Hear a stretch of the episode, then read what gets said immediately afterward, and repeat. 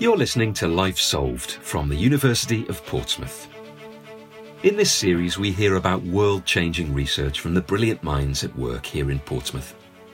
I'm John Worsey, a writer, and my colleagues and I are seizing the chance to talk to these brilliant minds. Today, we're hearing about some of the deep seated ideas that change the way we behave in everyday situations. Take a night out with friends. How different is your experience just based on your gender and class? And how does your awareness of that change the way you behave? We know that women's problem drinking is seen as Yeah. doubly deviant in a way, right? Right. So we know that historically excessive drinking was seen as unfeminine, Mm-hmm. uh, and today the women who do identify as having a problem or want to access support services have a gendered experience. Emily Nicholls is going to explain how a complicated relationship with the feminine plays out in our cultural attitudes to drinking. From the girls' night out to celebrating the joys of sobriety on Instagram. I think the whole point of femininity is that it's full of contradictions and it's really difficult to embody. I caught up with Emily about her latest research.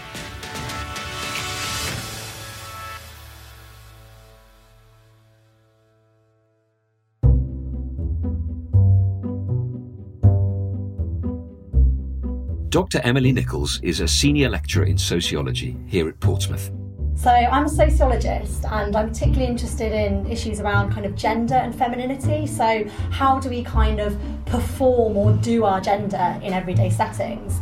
And in the last few years, I've got really interested in the role that alcohol plays in this, whether it's through uh, drinking or not drinking. So, how do our practices when we're sharing a glass of wine with our female friends shape the way that we do our gender? And how does avoiding drinking or going sober kind of clash with ideas Yeah. about how we do gender as well? The idea of performing gender, that is, behaving in line with cultural ideas of what being masculine or feminine is, might not be something we consider that much when we're letting our hair down and enjoying a night out with friends. This is exactly what Emily was intrigued by. As her relationship with drinking changed, Emily started to reflect upon how alcohol can alter the structure of a social occasion and even define it. I think subconsciously part of the reason I did my PhD about the girls' night out was because I was living in Newcastle, I was a student, and I was going out and drinking a lot. Yeah. You know, I didn't identify this at the time, but I think that alcohol was a really important part of my life, mm. and then it just it happened to feed into what I did for my PhD. And then about two years ago, I stopped drinking. Yeah. And I felt like it sounds a bit cheesy, but my life was this huge social experiment all of a sudden. You know, how do I manage it? How do mm. people react? How do I go out? What do I do in social settings? How do I change myself from this kind of party girl student who'd been like living it up in in Newcastle for four or five years to suddenly being a non-drinker? And I just thought, God, this is really, really interesting, and it kind of still aligns with what I've been doing around alcohol. But what does it mean to perform gender? Emily explained a little more. Yeah, so I guess where I would start in talking to someone about this is making a distinction between our sex and our gender. So I would start by saying to them, we widely recognise our sex as something that's kind of natural or biological, we're assigned male or female. Gender is something that sociologists have thought about as what we call socially constructed. So our gender is more fluid and it's something that's kind of overlaid on top of our sex through the things that we do. So I can kind of do or perform being a woman, right? By the way that I sit on the bus, the way that I talk to other people, the way that I dress, present, move myself. So as sociologists, one of the things that a lot of us are quite interested in is how do we kind of do or perform those hmm. genders in everyday situations. It's about me wanting other people to read me as a certain gender. So I perform or act in certain ways and I get recognized as feminine or female. By starting with an interest in gender, Emily began to consider how cultures and subcultures can influence our understanding of what it means to be masculine or feminine, and how this can define how the same person can behave differently depending on the place, space, and company. So it's not saying that femininity is, is fixed across time or space. It's saying it's something that's embedded and decided within our own culture. So within the UK, you know, ideas around being kind of looking and presenting our bodies in a certain way are tied up with what it means to be feminine Yeah. in that particular culture. So yeah, definitely they're very culturally and socially specific and also shaped by thing other aspects of our identity such as our age or our class or our race, for example. So, all my research to date has looked within a UK context, but I tend to extrapolate a little bit and say that generally we could apply it to other Western drinking cultures Yeah. as well. So there's a lot of similar work being done in Australia. They're kind of the closest to us, perhaps in terms of their drinking culture, similar patterns and trends around drinking. So whilst I just look within a UK context, there's definitely kind of wider applicability to kind of Europe and Australia Yeah. as well. I think America's a little bit different. I think they have a slightly different relationship with alcohol to the UK. But yeah, there's certainly, I've just looked at the kind of small scale work. I tend to not have hu- huge sample sizes and not do things across a kind of global context. It's much more local. Emily's PhD looked at the girls' night out. She spoke to groups of women in Newcastle, where she was living and studying at the time. I wanted to kind of understand how we kind of embody our gender and our femininity through these girls' nights out. So I recruited 26 young women who were living in Newcastle and went on girls' nights out. And I kind of asked them what a girls' night out means, but they all had the same definition, you know, the idea that it's about you going out with your female friends, partners aren't invited. It's kind of about the core friendship group. It's not about going out and mingling. And this kind of getting ready or pre-drinking or, you know, getting ready around someone's house is this really important aspect of Yeah. the night. In fact, some of them said the getting ready and the drinking and the glamming yourself up at home is really important and the going out's almost like the afterthought Yeah. because you've made that much effort, you might Yeah. as well. Um, so I interviewed women from a kind of range of backgrounds, all between the ages of 18 and 25. So I was interested in kind of young women in Yeah. But a range of women. So I was doing my PhD in Newcastle, so I spoke to local Geordie women about how they kind of embody or do their femininity on a night out, and then students from a range of different backgrounds as well. And I kind of got them to tell me a story, if you like, of, of the traditional girls' night out for them and what it looks like. And then we focused on more in depth questions around three different areas. So, around drinking, around dress and appearance, and around risk management. And then Right. through that, I kind of got at ideas about femininity and kind of appropriate and inappropriate femininity in those contexts. When she began to look more deeply at these themes, Emily found that whilst there were norms to fit in with when drinking in this context, some women were also liberated by the role. I think there was a certain degree of policing from female friends. So some of my participants would say, I'll come down in a pair of jeans and I'll get pointed right back up the stairs by my mates to get changed into, Yeah. a, you know, or I'll get forced into a dress and a pair of heels, for example. So there was a certain amount of policing by mates. There was also a certain level of more subtle policing, often by other women on a night out itself. So mm. looking someone up and down, whispering in the toilets, for Right. example. So a lot of my Geordie participants who did like to get a bit more glammed up and dressed up for a night out would talk about other women kind of giving them a snide look in the toilets or you know whispering about them and they and they knew Right. that women were commenting on their overdone as they Yeah. would have called it appearance and, and dress so a lot of it I think interestingly came from policing by other women yeah, and I guess a lot of sociologists that have written about the night out have written about this kind of pleasure danger dichotomy, mm. where on that's part of the thrill and the pleasure of the night out, right? It's this kind of in between kind of space away from the drudgery of Yeah. everyday nine to five. It's about letting one's hair down, and you know,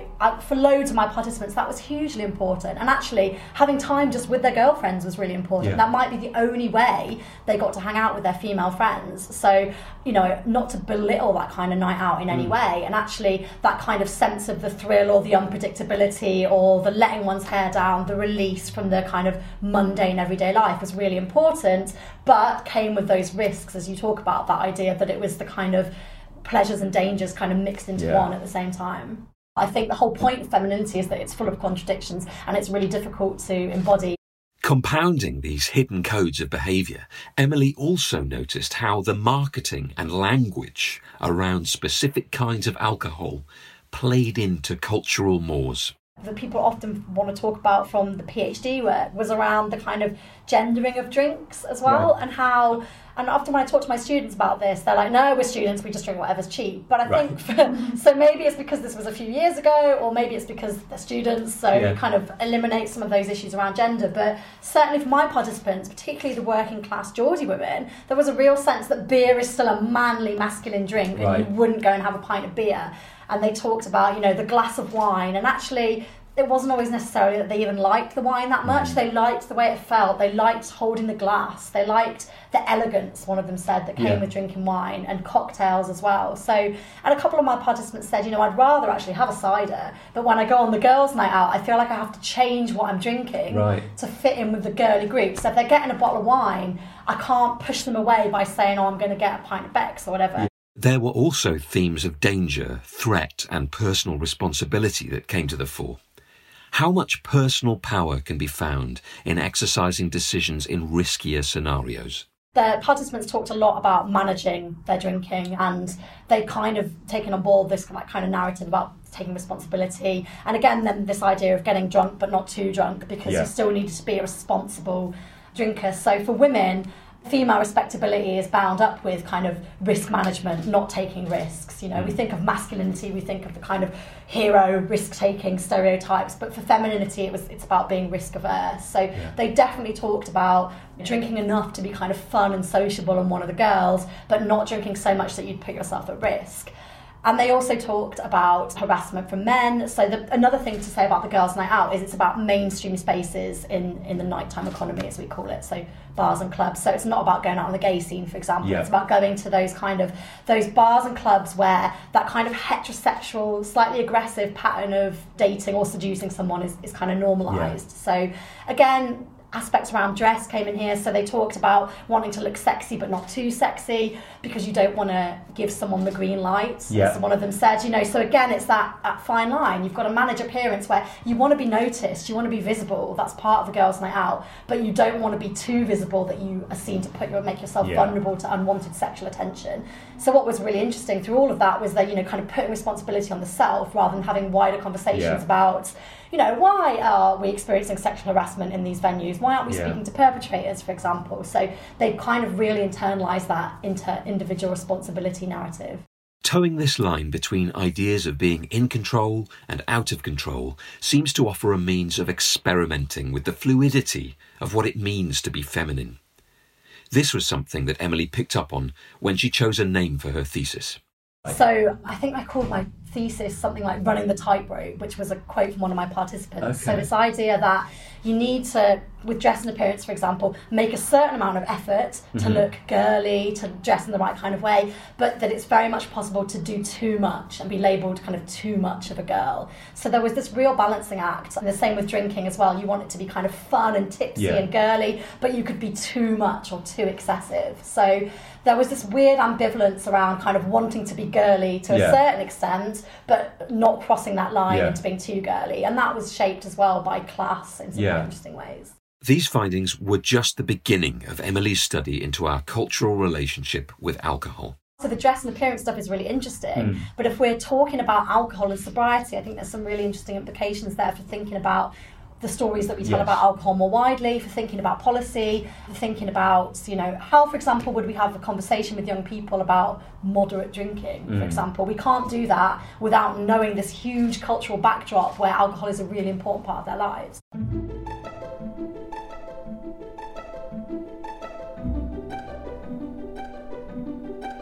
When Emily came to Portsmouth, she began to work with a research organisation called iChange 21, gathering data by working with women who were looking to change their relationship with alcohol.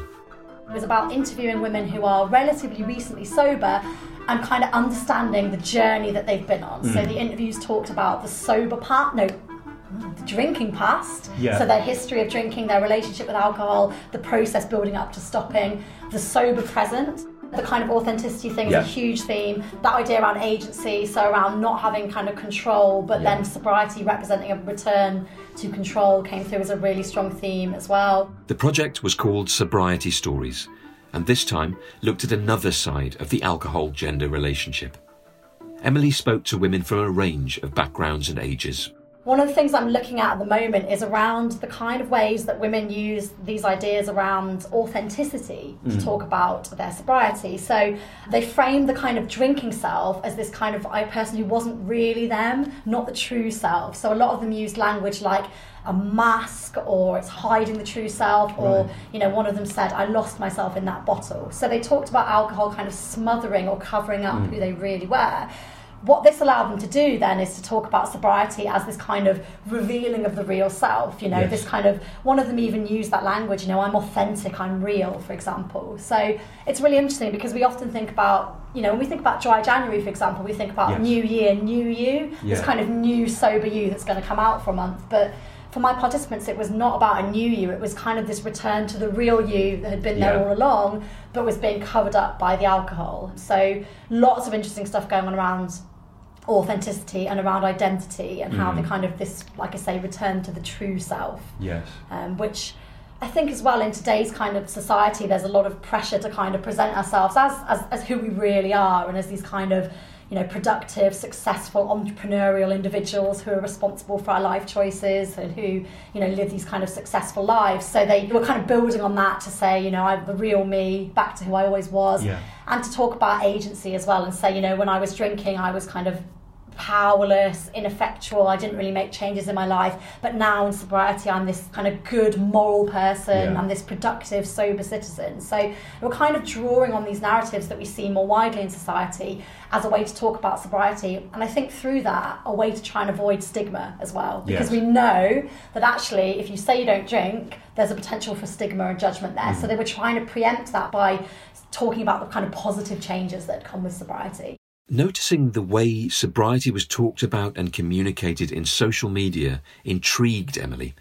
She wanted to know how women were making this a lifestyle choice and the feelings that were driving it. I kind of wanted to move away from that idea of the kind of addiction recovery narrative. You know that if we that there kind of has to be links between sobriety and alcoholism. That that alcoholism is this is a disease, and that some people Yeah. just have to stop drinking for medical reasons. So I wanted to sort of capture what I think at the moment is this kind of movement that we're seeing more widely in society where sobriety is being seen as a more positive lifestyle Yeah. choice, right? So we've got Dry January, we've got Club Soda, a big movement in the UK. They're, they're called the Mindful Drinking Movement, Right, and they're all about getting everyday folk to rethink their relationships with alcohol. And there's a huge movements on social media, so huge like blogs, Instagram accounts, often led by women, which was partly why I was interested in speaking to women around celebrating sobriety, about it being this positive, desirable Yeah. life choice. Um, there's a hashtag trending on Instagram uh, called "We Are the Luckiest," which is often used by sober women to kind of tweet on Instagram. Uh, you know, look at this beautiful sunset or this picture of my kids. You know, it's all about this kind of celebrating sobriety.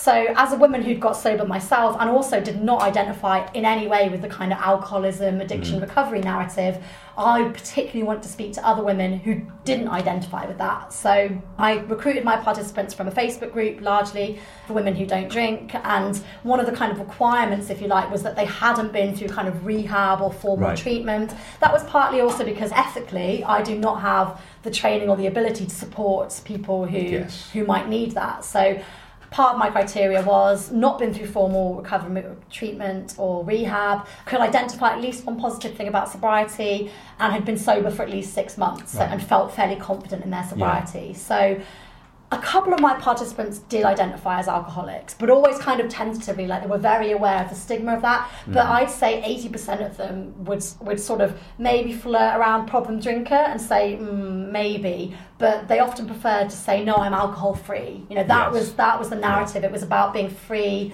of drinking and alcohol. It was not about saying I had a, a problem or an issue or a life threatening health condition Yeah. Some really interesting stuff around disclosure as well. So how do you manage that kind of the way that you talk to or tell other people about your sobriety? Right. So that was quite a prominent theme, and that links to again that idea around there being kind of stigma and judgment. Yeah. So how do you kind of practically manage the way that you talk about your sobriety Yeah. in, in real world situations? And then they talked a lot about the kind of strategies that they use in sobriety as well, the advice that they'd give to other women in the situation, and then like I said, the, looking towards the future, what Yeah. that held as well.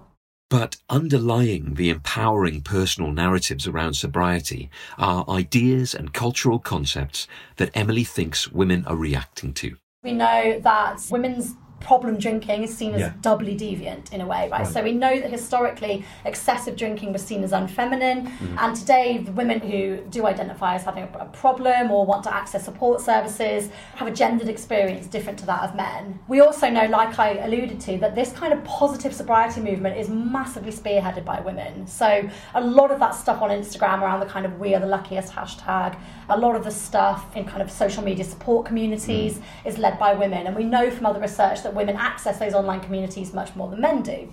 And tend to make up a much smaller demographic of people going to Alcoholics Anonymous, for Yeah. example. So that's another reason.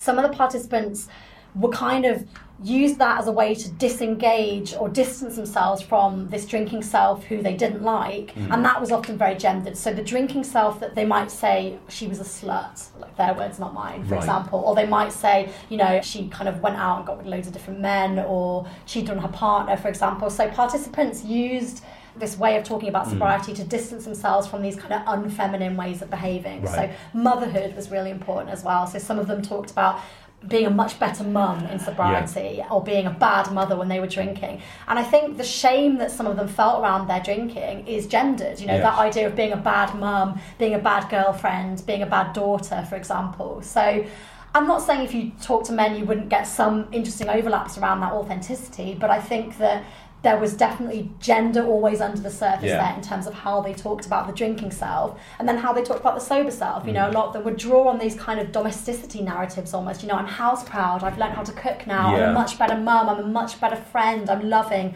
I'm caring. So I think even if they wouldn't explicitly have identified it in the interviews, I think gender was always there, shaping the way they yeah. talked about drinking and the way they talked about sobriety. There were so many kind of tensions and contradictions in how they talked about motherhood and, and alcohol.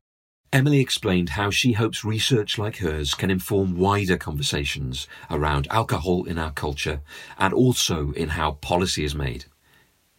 Whether or not drinking is a problem for the individual, Emily thinks that awareness of our relationship to alcohol can reduce the risks that can be associated. And what's more, by challenging unhelpful ideas and removing stigma through conversation, she hopes we can develop a more empowering attitude to alcohol consumption from a gender perspective too.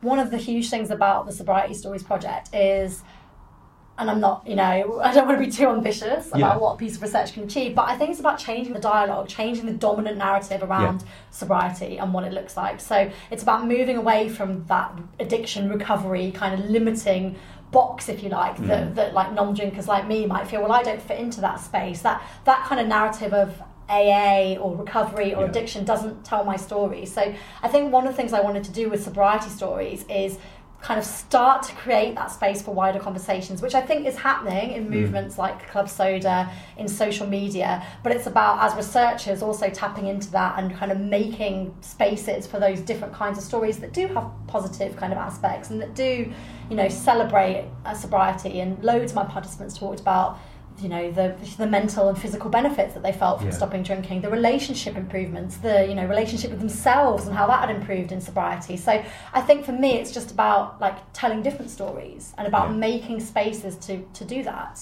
and i guess on a wider level as well the more we can understand about people that stop drinking you know that can teach us things about how we can kind of on a more kind of health population level mm. think about changing drinking habits more widely Thanks to Emily for talking us through some of her research. Her book, Negotiating Femininities in the Neoliberal Nighttime Economy Too Much of a Girl is out now. Next time on Life Solved. People switch off on water. Is something people have switched off in this country. Yeah. We have a disconnect. So it's quite interesting. In lower income countries, people have a much greater connection with the environment because they're in contact with it more. Yes. And using resources more directly. Whereas yes. in the UK, there's this barrier Find out more next time. And if you have a curious mind and can't wait for the next episode, our new magazine, Solve, follows University of Portsmouth research when it's put into practice. It's full of news and stories on our world leading advances and the changes these are making to lives and futures across the world. Get it at port.ac.uk forward slash solve. Let us know what you think via social media using the hashtag LifeSolved, or maybe just share the big idea with a friend. Thanks for listening.